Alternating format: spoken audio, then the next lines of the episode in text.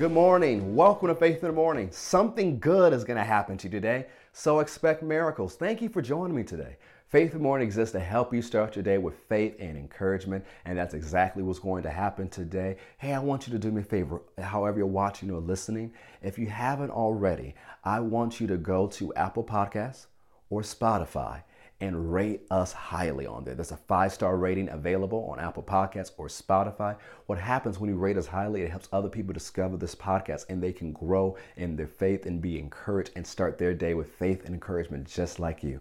So, some of you did it a few weeks ago, and thank you so much. But if you haven't done it already, go ahead and rate us highly. And If you have done it, leave a comment on Apple Podcasts or Spotify. That encourages other people to listen and stream it as well. So that's a favor I ask of you guys today, and I appreciate it so much. Let's jump back to Luke 16, because this week on Faith in the Morning, we're talking about passing the test of life. And this week, we're focusing on the tests that come from God. We talked about tests that come from God. There are tests just a part of life, and there are tests that come from the enemy. And so this week, we're talking about the tests that come from God and how you can pass them successfully.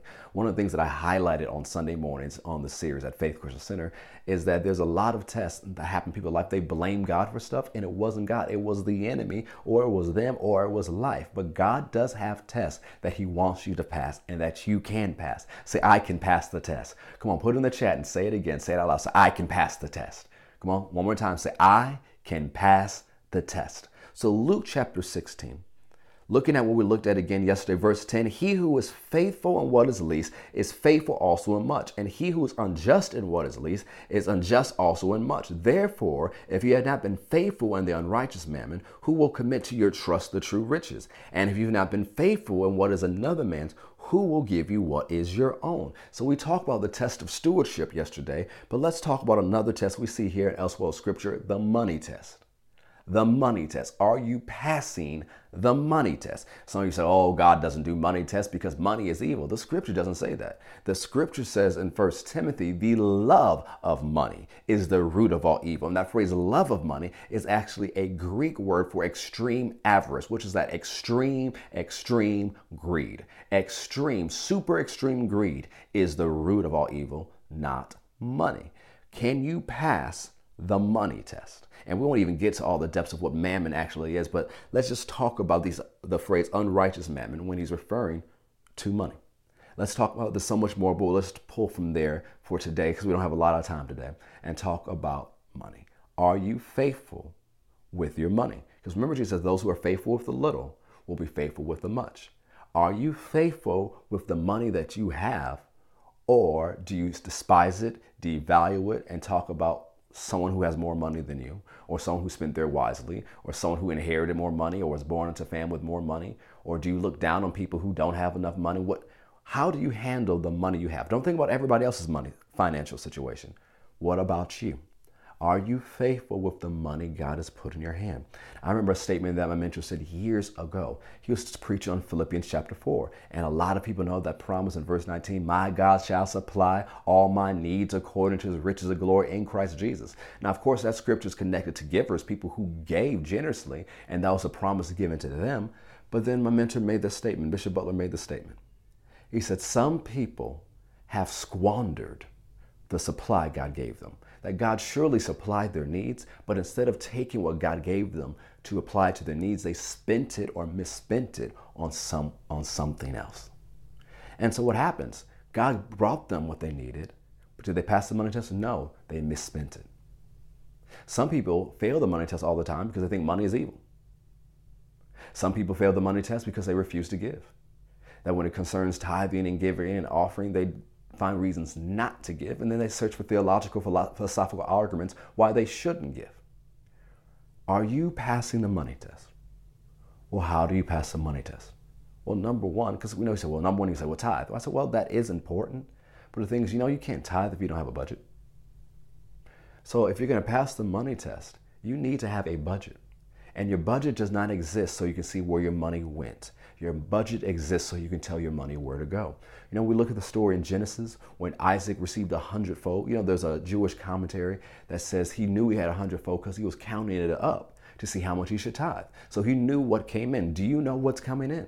Sometimes we don't know what's coming in. We live, you know, we live in a culture, a lot of things are electronic and it's coming in. I'm not against that, and that's a lot of way how I do things. But are you watching what's coming in? And are you watching what's going out? Are you paying attention to it? Or you're just letting stuff happen?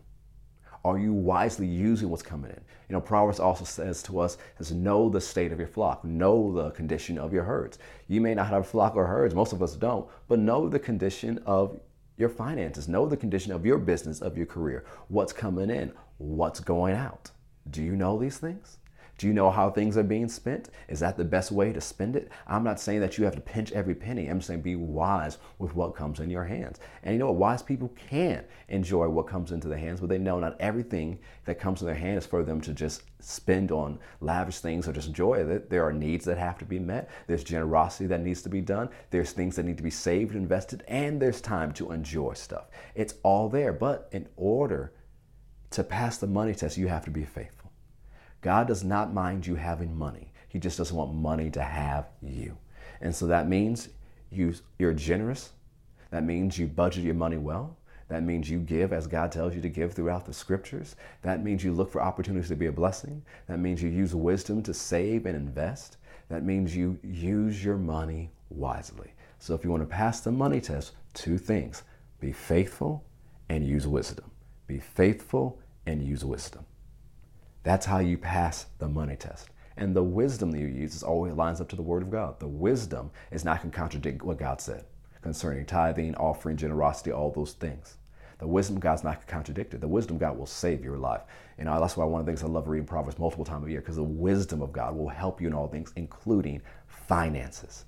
Be faithful with what you have and use wisdom faithfully. And guess what? More will come to you. Notice I'm saying it's not coming overnight, but over a period of time as you keep putting these principles in place faithfully or consistently, you'll see the increase. Well, we're out of time. You know, this week we've just been going over sharing these things, and I hope it's helping you, even though it's a little bit longer than normal. Together, we're going to pass the test of life.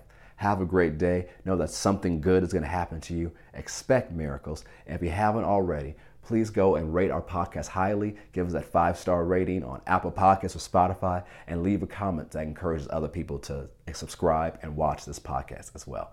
Have a great day. God has good things in store for you.